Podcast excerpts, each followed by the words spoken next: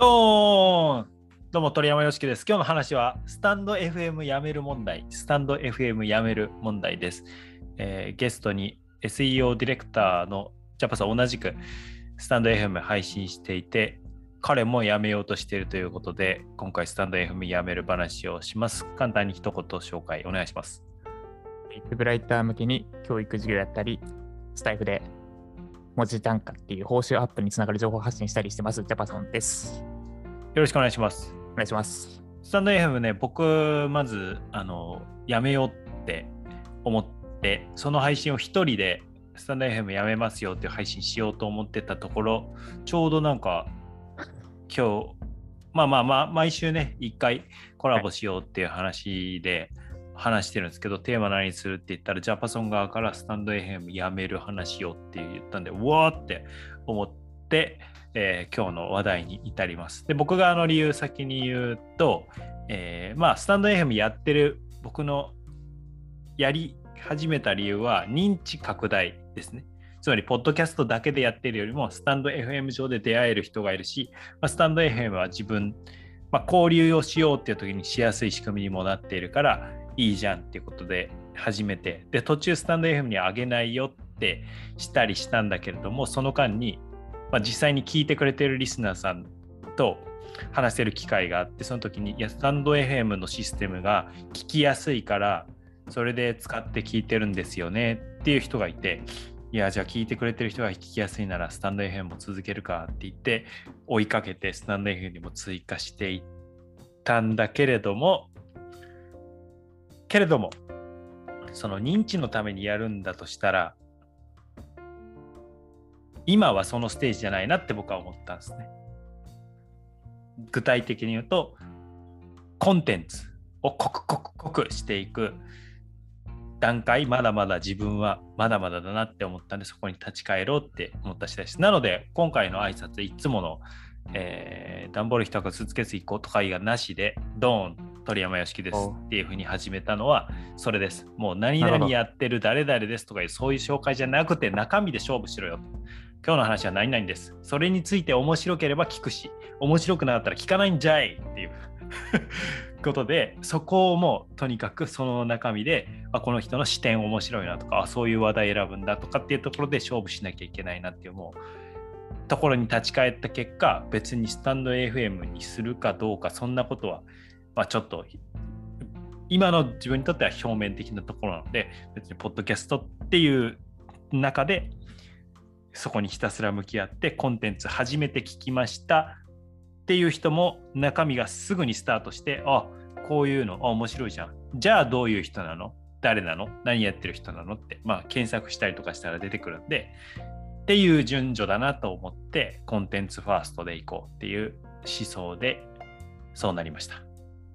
はい僕の理由をお話はい。コンテンツファーストって、なんか今2つあったような気がしたんですけど、集客後に売るコンテンツの話と、音声配信のコンテンツの話、両方ともってるのであってますそうですね。だから、コンテンツビジネスやっているのであれば、やっぱりコンテンツで勝負しないと、うん。これ、後ろがコミュニティビジネスやってるかと違うんですけど、例えばコミュニティビジネス、つまりファンになってもらうとか、まあ、オンラインサロン的なものとか、ファンクラブ的なものをやってて、その上でこういう配信とか発信の活動をしている場合は、えーその中に宣伝入れたりとか、つまりうん、えーチラシなんでっていう視点でいいと思うんですけどコンテンツを売っているのであればその表のコンテンツがまずコンテンツとしていいよねっていうところで第一ステージ。じゃあどんな人なのが第二ステージ。うん。っ、ていうことですね。コンテンツね、表のコンテンツで超魅力的って勝負できないのであれば、もうコンテンツビジネスやる資格なしということです。ああ、なるほど。えっと、うんうん価値、価値観よりも先に価値提供そうです、そうですって。ことですかね。そうです。だから、まあ、キャラ、そのその人の価値観とか信念とかストーリーとキャラクターはめちゃくちゃ重要なんです。その、うんそれ、人だからこそ選ばれるっていうのは間違いなくあるし、それは大事なんだけれども、コンテンツを売るのであれば、コンテンツファースト、価値観セカンドってことですね。価値観は伝えないと替えが利く役立ちだけになっちゃうんで、価値観は大事なんだけれども、もうコンテンツ多分向き合ったらその中に価値観が入ってくるっていうようなイメージ、人が見えてくるっていうようなイメージのコンテンツファーストっていうことです。そうですね。なんか、うん先週のブランディング並みに、今私の中で頭の中ぐるぐるしてきてますよ。はい。えっと、えっと、価値観の、あ、違う、コンテンツ重視だから、その価値観共有をしやすいスタイフは別にいいかなってなったってことですよね。あ価値観共有しやすいスタイフというふうにも思ってないんですけど、ああ、はい。うーんとだからもしその交流っていうところをすごい重視してたらそれはポッドキャストではしにくいことなんで、うんスタンド FM とか使うべしなんですけど僕今交流とかじゃなくてコンテンツにあなるほど。もうダイヤモンドを磨きますっていうことしたいんでうん。コミュニケーションとかじゃなくて集中させてっていう感じなのでうん。っていう僕のステージの話ですね。うん。スタンド FM だからノーとか言うって話ではなくて、僕のステージと集中、だ選択と集中。だからちょっとなんですけど、そのダウンロードして、スタンド F に上げ、アップロードして、写真つけて、タイトルつけて、公開、あジャンル決めて、説明入れて、それコピペでトントントントン、はい、ドンなんですけど、それを毎回やるわけですよね。それはいいと。うん。そうですね。やめましょうと。はい。1日1分だとしても1ヶ月で30分そう間そうそう。じゃあ、わかります。そこで出会うもあるんだけど、それの方が聞きやすくて、そこで聞いてくれてる人たちはいる。それはもう本当にありがとうございますなんだけれども、じゃあ、ポッドキャストだけでやりますっていう時に、あ、じゃあいいや。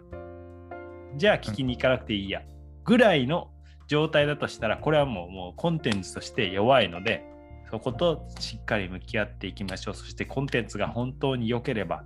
別にそのめちゃくちゃ美味しいラーメン作ってるんであれば、多少生きづらいところでも生きてくれますよっていう話です。めちゃくちゃ美味しいもん作るぞっていう、僕の中でのね、アトリエに引きこもる感じです。はい。っていうのがまあ僕の理由。はい私は、今ので言うと、今ので言わなくていいか。今ので言わなくていいです、全然。ジャパソンのあの何何がきっかけでそういうふうに思ったのかを教えてください。えっ、と、残してたのが多分理由近くて、そのコメント機能とか、あとライブ配信とかで交流しやすさうん、それ言ってましたよね、コメントが。つと、うん。あともう一個が、私ツイッターやってないんで、多分唯一の SNS 代わりじゃないですけど、はいはいはい他のオンラインサロンのコミュニティでたまにゲスト配信させてもらったりしてるんですね。うんうんウェブライターのオンラインコミュニティか。ではいそこで配信したときに、私のサイトだったり、あとユーデミだったりすると、コンテンツになっちゃうんで、ちょっと微妙なとこになっちゃう。はいはいはい。その金払ってもらって、そうう。そうです。うんで、ただスタイフなら OK だよみたいな感じなんで、そう、ツイッターやってないんですよね。何、何紹介しても、紹介リンク使えばいいですかね。あ、スタイフならまあセーフですみたいに言われることが多いんで、なるほどね。まあ、その最後のリンクだったんですけど、うんそう、その2つですね。交流しやすいっていうのと、私とあ紹介できる、な商売目的ない紹介リンクって言ったんですかね。うんだったんですが、まず前者は、そう、交流はなんか、買ってくれた人たちとだけ深めていければいいかなって思いつつあるとこですかね、まず。スタイフは今は無料でやってて、そう、その、公で交流するのは多分後のフェーズだなって、吉木さんの言い方に合わせちゃってますけど、今、今、顔を広く広める段階じゃないって思ってるってとこですね。だから内側で狭く、狭く深く交流する。なんでスタイフいらない。で、あと、もう一個の続けてた理由、SNS 代わりのあ集客、ん？販売目的のない紹介リンクか、私のなんですけど、別にリンク貼らなくても興味あれば、ジャパソンでググるだろうってとこで。だから、リンクでも貼らなくていいです。で、ゲストで出る、いい配信できた。ジャパソンさんすげえってなって、ジャパソンでググってもらう。それが一番うんうん。いいな。むしろそっちの方が、なんか、なんだろう、後々、スタイフ編に入ってもらうよりもいいんじゃねって思ったんで、別に大した問題じゃないなってなりましたってとこですね。うん。え、それってメルマガの紹介も NG なんですか？それ無料だけど。メルマガ。そうですね。メルマガも NG ですね。えっていうのは、まあ多分、いろんな人がゲストで話してて、みんながみんなメルマガとか紹介しだすとカオスになるんじゃないですかね、多分。ー、なるほどね。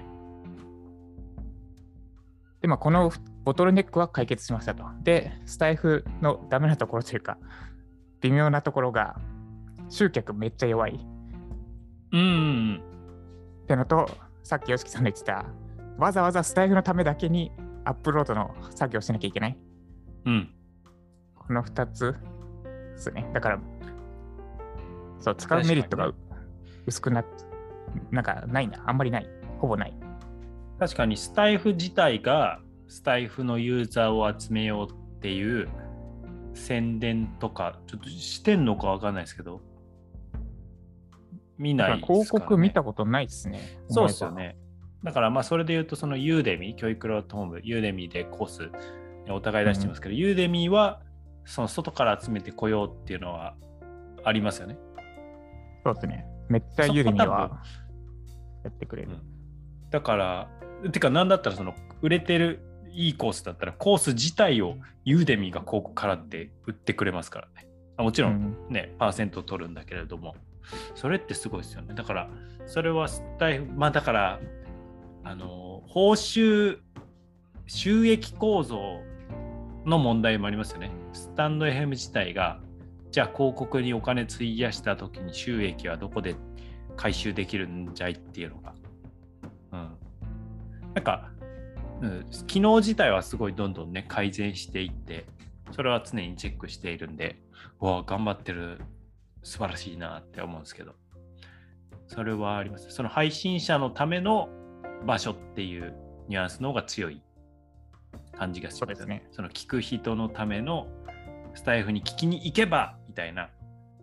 うん。場所ってよりは配信者が気軽に配信できる心地よい環境。だこれはあのそのうんと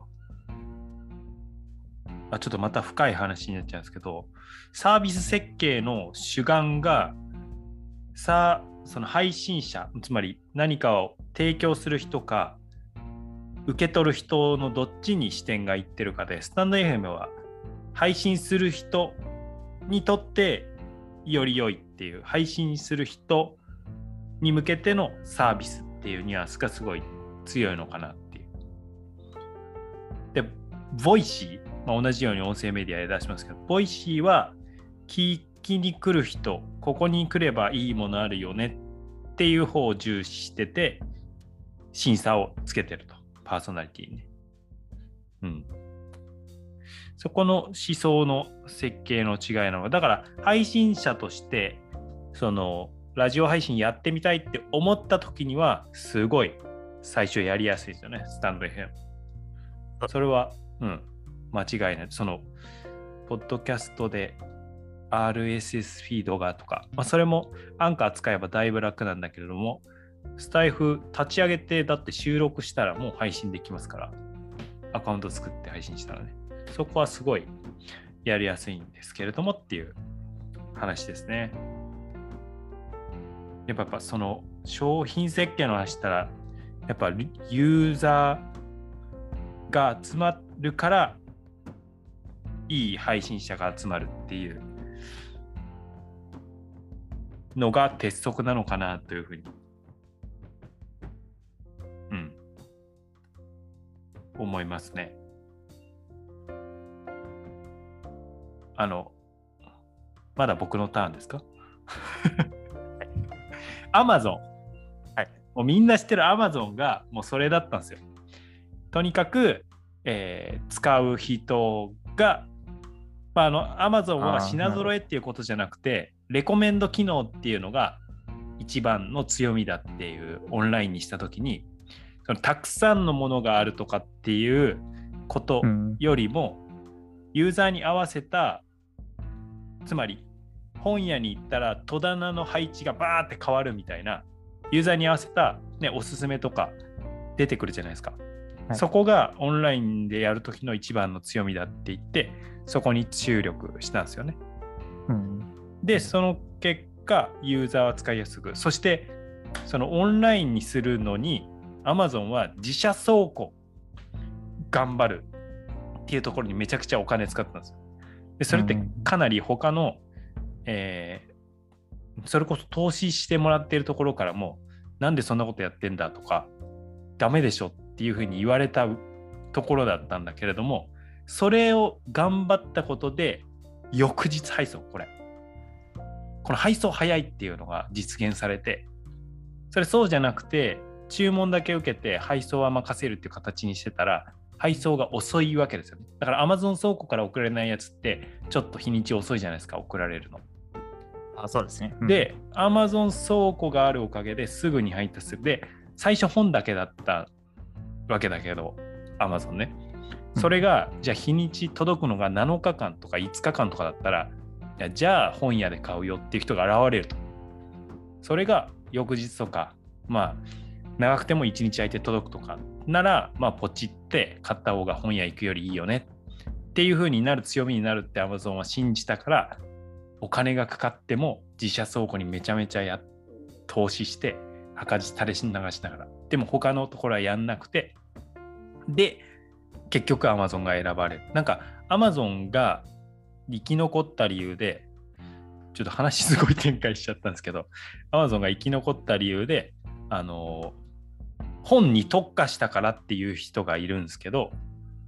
その本に最初特化してそこから広げていったからっていう人いるんですけどその当時本に特化して売ってる EC はもう他にもあったんですよ。ボンボンボンボン、うん。でもその中で今言った、えー訪れた人への配置と、えー早く届けるっていうつまりユーザーが一番満足する形は何だろうなっていうところに超集中してしかもオンラインじゃなきゃできないことそのたくさん本があるだったらまあ究極物理的な場所でもたくさん本並べればできるとでもそれを、えー来た人に対して配置をバーって変えて欲しいような本がすぐ目の前に来るようなシステムにした。これはオンラインじゃなきゃできないと。リアル物理的には不可能だっていうところ強みを置いてやったから選ばれたところでユーザーファーストのサービスで生き残ったっていうすんごい話飛んだんですけど、まあ、そういう視点ではスタンド F の設計は配信者視点かなっていう。配信者としては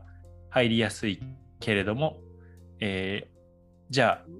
僕がリスナーとしてだけ聞く人だけになった時にスタンド FM を選ぶかなって言ったら Voicy の方を選ぶかな。あるいはポッドキャストでピンポイントで探すかなっていう視点になると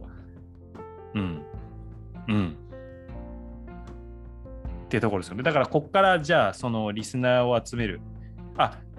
Amazon で言い忘れましたわ。Amazon はそのユーザーが使いやすいからユーザーがどんどん集まった結果ああそこに買う人がいるならあそこで出店しようって言って出店。まあ音声配信で言うなら配信者。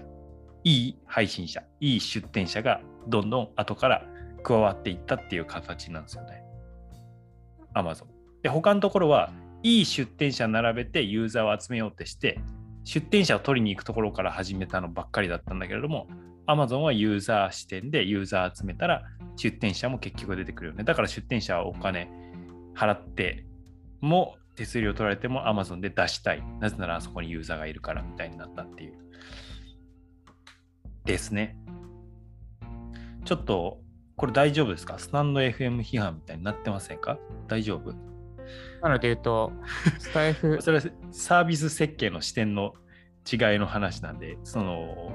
絶対に Amazon パターンが成功するっていう話ではないので、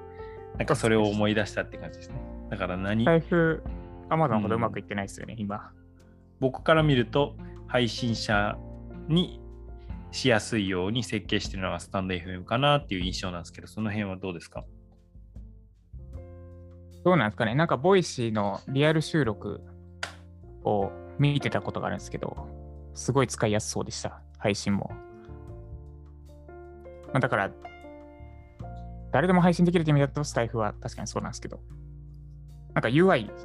もうちょいどうにかできそうだなっていうのはちょっと思ってるとこですね。あれ聞こえます？あれ聞こえなくなりました？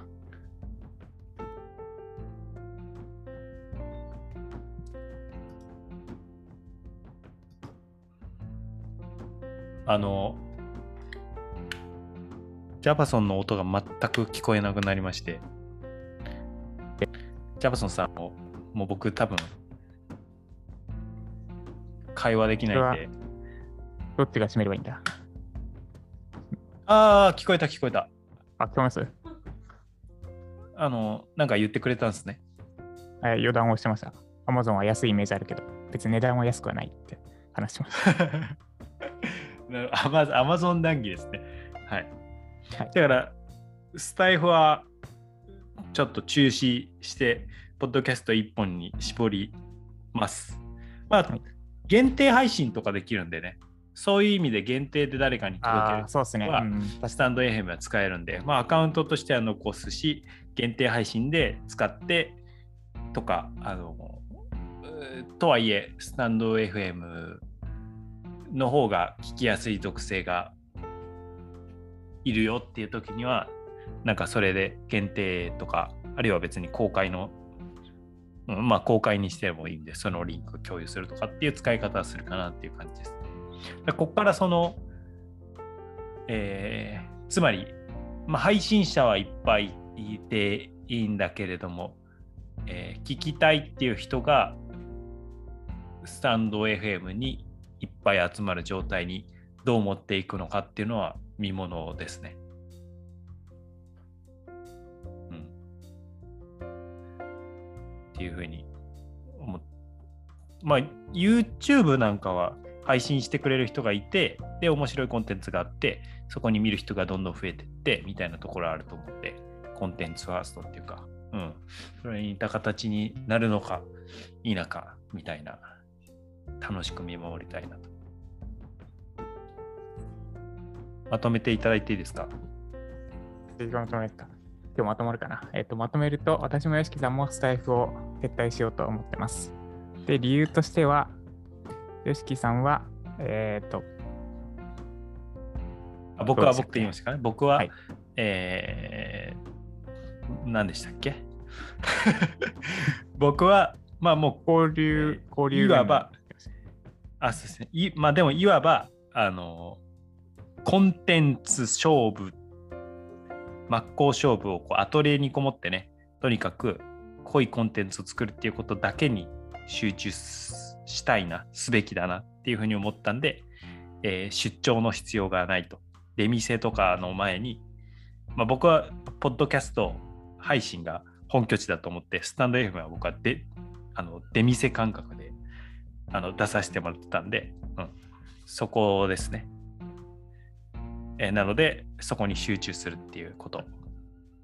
になります。で、私は露出を減らすってことになりますかね、一言で言うと。です。ちょっと露出を減らしたい。進化の前にこもろうかと。ああ、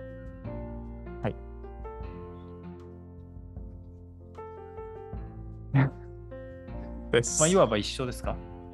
まあ、要は一緒ですね。はい、はい。OK です。ということで、あとはま共通しているのは、スタイフのアップロードが、スタイフのためだけにやるのがめんどくさいってことですよね。あ、それね、ちょっとなんですけどね。うん、これがアンカーから同時配信できるんだったら別にやめないですよ。いや、それは全然やめないです。それはやめないです。うん、らそこがあの独自配信系のちょっとやっぱ壁ですよね。独自配信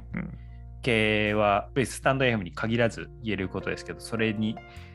別にそれのためにアップしなきゃいけない。ポッドキャスト系だったら全部、まあすえー Spotify、Amazon Music、